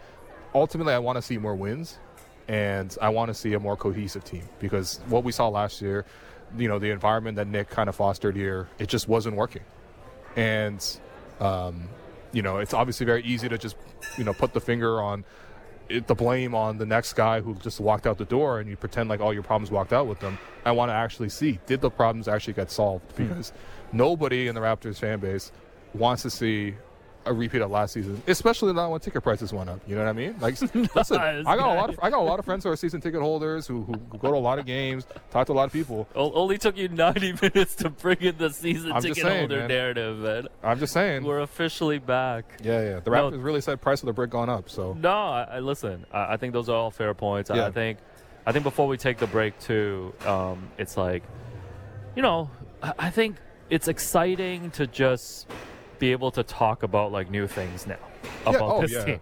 Like I think that, Sure. like. Like I remember how it was like leading up to the trade deadline last season. You remember how many conversations oh, it was were dark. It was around dark. like the trades, right? Yeah, yeah, Like that's all anyone wanted to talk about. Every single player, Yeah. and like this summer, to be honest, like hasn't been that exciting, right? You well, it hasn't been any different. That's hasn't been any different. yeah. Hasn't been hasn't there hasn't been like a massive shift that maybe a lot of fans want. But I think now that we head into training camp, we can really start looking at these things that you talked about, right? Yeah. Like what's Pascal's role on this new team? We haven't even talked about Scotty yet, which I'm sure we're going to devote a lot of time to during the preseason and heading into the season That's right. what Scotty might look like in um, in year three, and what tangible internal improvement there can be, right? Right. Like I, I saw, I think Precious Achiuwa just walked by um, just now, and it's like, um, you know, he's one of the guys that maybe you look at. He had a down season last year, right? Yeah, he like, did. wh- what does that look like? Um, you look at Gradey Dick, how he might fit off the bench. Yep. Um, because I mean, damn, like I know we're running the same storylines back again, but like shooting is still a concern, a huge concern with this team. Yeah. So I'm excited. I'm sure you are too. I think to kind of just at least flip a page. All these concerns are there about the future of this team, the makeup of this team, what Pascal's future looks like, and all this stuff. But at least in the interim now, we get to look at these storylines. Yeah, for sure. And it'd be exciting to see what it actually looks like on the court. Well, obviously, we'll have the first preseason game uh, this Sunday, Yeah, and then they will play Karen's and then they're the playing the Karens. Can't believe I'm, it, man. I'm gonna need to learn a few. So why don't we take the break? If Let's there's anything else from media day you want to talk about when you come back, we can get to that. Yeah. If not, maybe we can bounce around the NBA a little, talk about a few other teams. All right, uh, we, we'll decide that in the break. But for now, I've been your host, Will Lou. You've been listening to The Raptor Show on the Sportsnet Radio Network. Fresh views on everything in the National Football League. It's the Fan Checkdown with Matt Marchese and Donnovan Bennett. Subscribe and download the show on Apple, Spotify, or wherever you get your podcasts.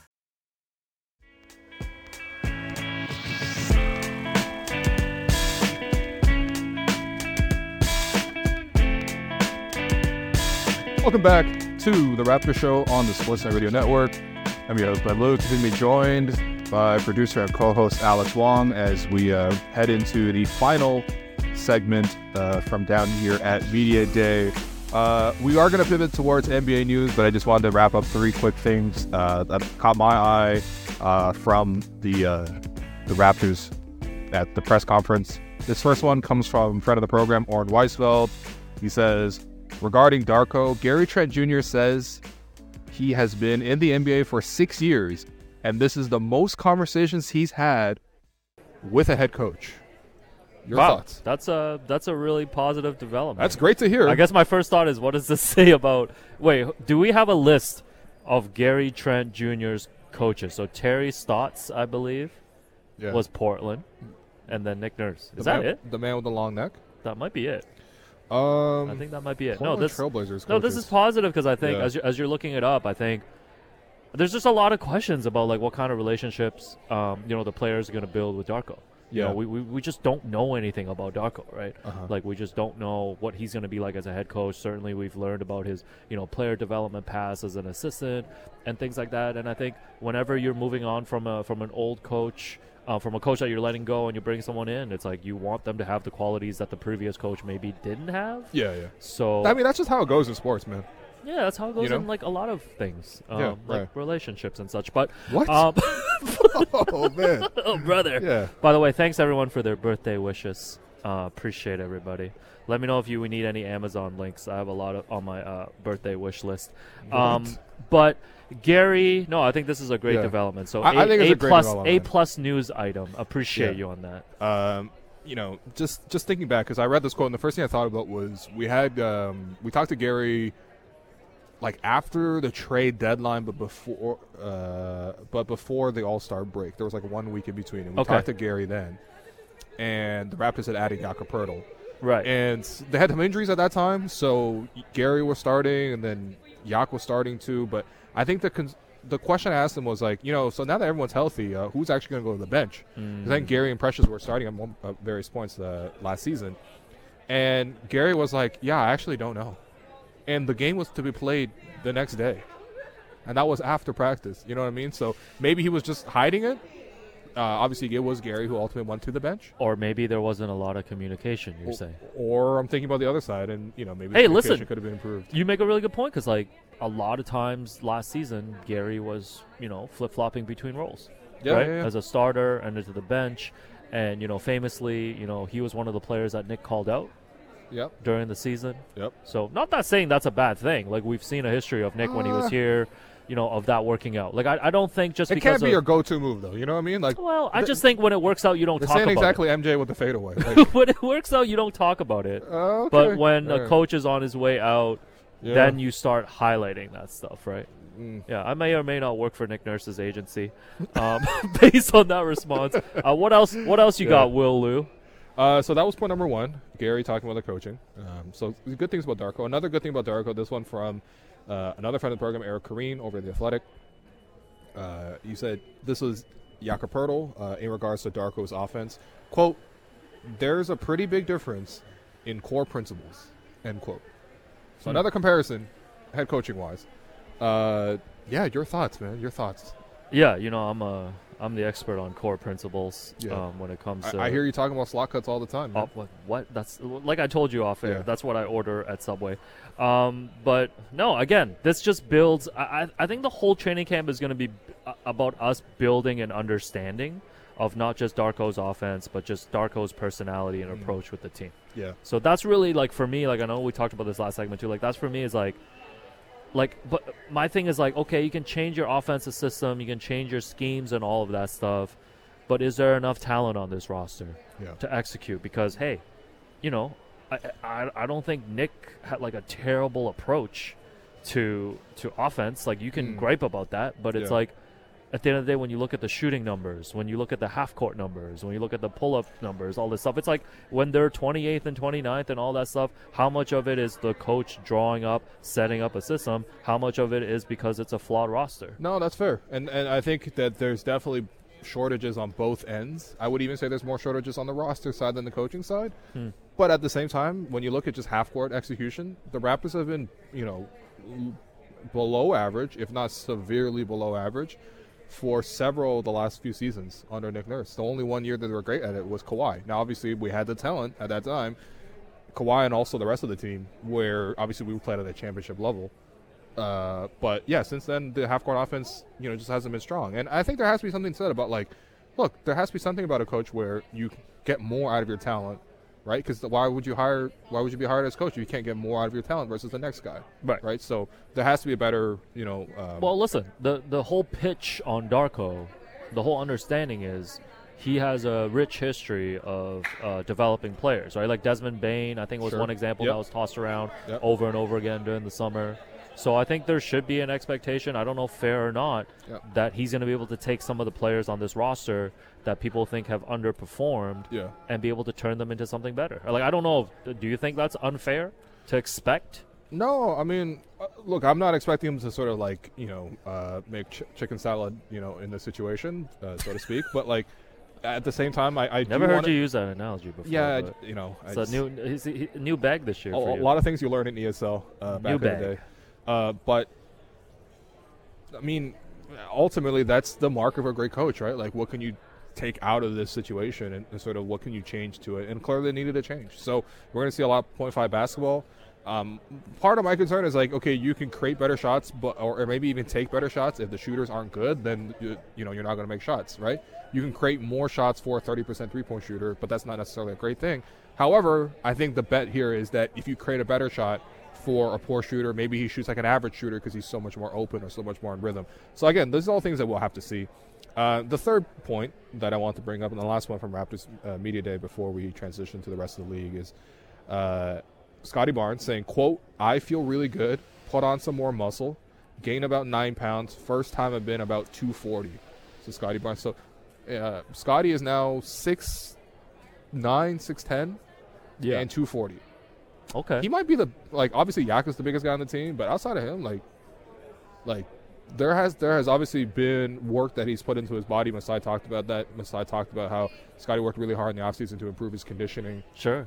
And yeah, I'm hoping that leads to. I think we all have seen the ability from Scotty from from spurts and, and, and flashes, but can we see that consistency? Like, you know, what did we see in the fourth quarter, for example, from Scotty, where he takes over and he has these like five minute stretches of brilliance? Mm-hmm.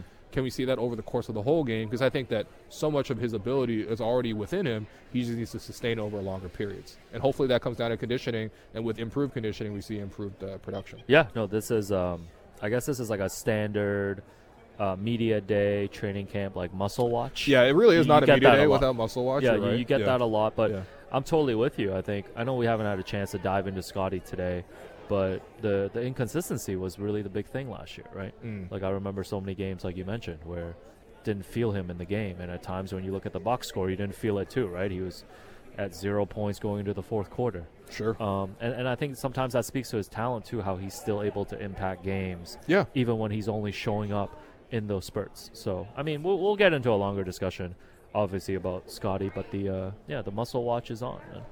Yeah, there we go. All So- right. So what, what what happened around the league?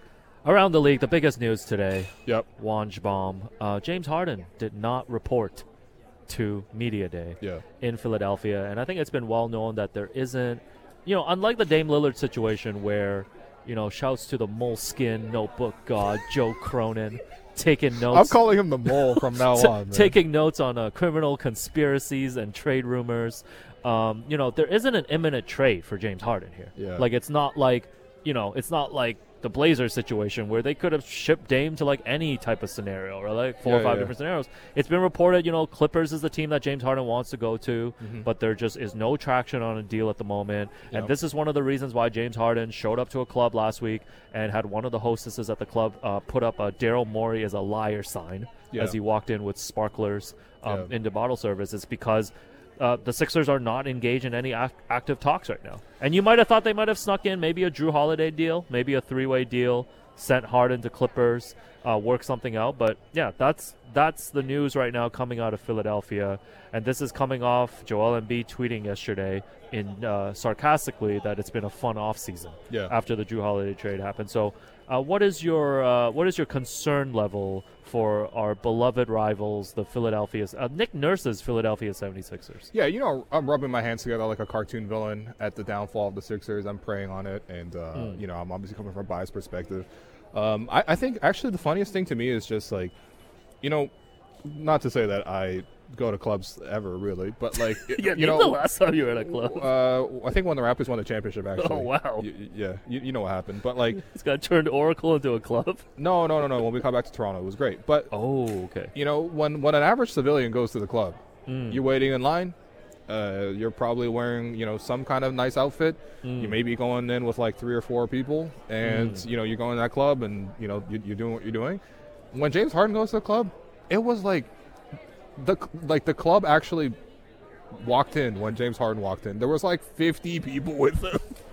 Including, I think PJ Tucker was one of them. I think they were actually watching an MLS match. Uh, apparently, Harden's like a part owner of the Houston Dynamo. Oh yeah, because they were playing Well, this Inter is the Miami. okay. This is the funny subplot of of Harden being the co-owner of uh, Houston Dynamo. Yeah. because I think Harden was just positioning himself all last season to go back to Houston. Yeah, yeah, yeah. Obviously, to watch the Dynamo games, you can't you can't miss watching the Dynamo games. But like, you know, like him going to the club is just totally different. And obviously, yeah, this is probably the first time we've seen bottle service with a sign that says Daryl Morey is a liar. But yeah, I mean, I think it's just a, a very toxic situation. There's no need, obviously, to bring him to media day. And we'll see if he reports, right? I think that's the next deadline. Is I think there's like 30 days for James to report because he's healthy, and you know if he ultimately does report, uh, what that's going to cause problems in terms of Philly. And I think honestly, this is probably my, one of my favorite like running media day gags. Just as long alongside of like Muscle Watch is just which Sixer is going to be disgruntled at media day mm. because it was with it was you know Ben Simmons before that. It was Right. Markelle Fultz before that. Like, there's just, I don't know. There's just never like a calm media day Yeah. in Philly, and so I'm excited. There's two player podcasts in Philly as well. Oh, Patrick Beverley, Patrick Beverley and Tyrese. Tyrese Maxey. yeah, Is they got all saying? podcast backcourt. Yeah, so just I'm keep ex- it subscribed to the Raptor Show. We'll, we'll we'll actually be the number one Sixers podcast as well this season. yeah when they when Well, shouts to rights to Ricky Sanchez and all the local Yeah, yeah, yeah, for sure, for sure, We don't want to disrespect. I, I'm just saying I'm I'm rubbing my hands at this whole idea because again like, you know, it, it, Toronto didn't have a good offseason.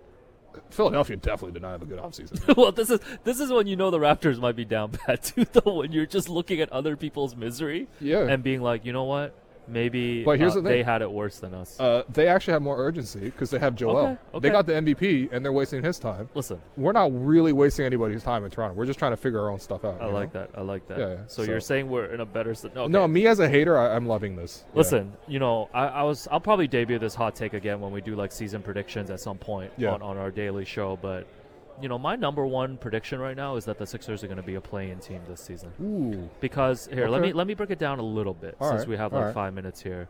Milwaukee, obviously, you expect them to be at the top, I mean, they're already at the top. top six at least, obviously. Milwaukee, Boston. Let's just slot them in, right? Yeah, of course, of Milwaukee, course. Boston.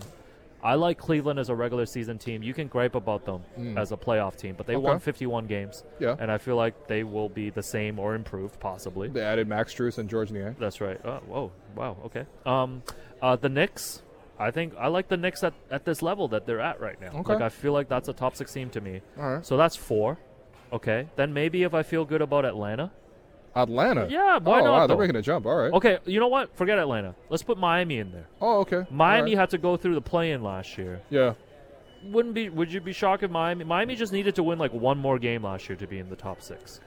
So yeah, yeah, yeah, yeah. That's so fair. so that's that's, fair. Yeah. five already, Yeah. right? Yeah.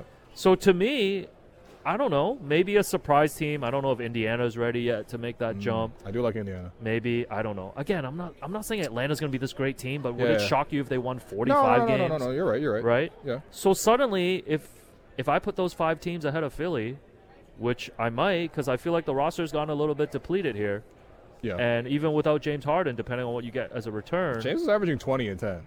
Right, He led the league in assists. right. So I don't know if you let this situation run the course like a Ben Simmons situation, and it gets to the trade deadline, who knows what you're gonna get. Uh, we don't we don't wish injuries on any player, but No, who no, no, knows, we're not right? that- we're not like that like let's say if injuries crop up, like they can't deal with an extended absence Sure. from Joel Embiid, especially with the roster so thin right now, Yeah. right? My, so my only pushback on this is, Yeah. you, you know, our, our- our boy Nick Nurse is coaching the team. So and, what and do you Nick mean? is going to play his best players the most minutes possible. well, that might not be good long term. that's that might not that's be gonna good be good for regulars and success, though. We know that. You, you know who was the biggest fan of the player resting policy? was Nick Nurse. Yeah, Nick? He's like, you know what? Can I put two votes on that? Nick's like, no rest for players. it's like they got to play a minimum of 65 games. How about 75 games? Yeah, yeah, Yeah, No, yeah. I like that. Um, quickly, just have a minute here. Um, quick reaction on Jrue Holiday going to Boston. Uh, yeah, I mean, obviously Boston paid full price uh, for it, but I mean, when you're at the top and you have real, you know, uh, like a real desperation to get that next championship, then uh, wow, Dennis Schroeder just walking past with a Dennis Schroeder personalized Is that a Man City? Man City kit. Let's go, Wow. Man City, top of the table still. Uh, no, actually, I think they they well maybe. Listen, the Wolves, the Wolves ate them up this weekend, but it's a it's a brief right, stumble. Yeah, yeah. Your, your man Pepper Guardiola tried to shade a Korean man, and he actually scored the game-winning goal. yeah.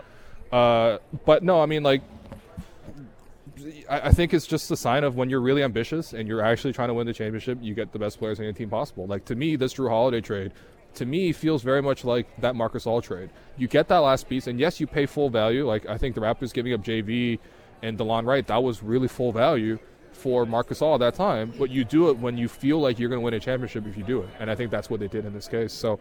I, I hate to say, I hate to hand it to the Boston Celtics of all teams, but they have a real ambition to win the championship. And when you have that real ambition, this is the type of move you make. Because when you have the starting five healthy, that starting five is sick. And also, I want to see Jrue Holiday match up against Damian Lillard all over again because people might remember this back in the Western Conference Finals or semifinals a couple years back.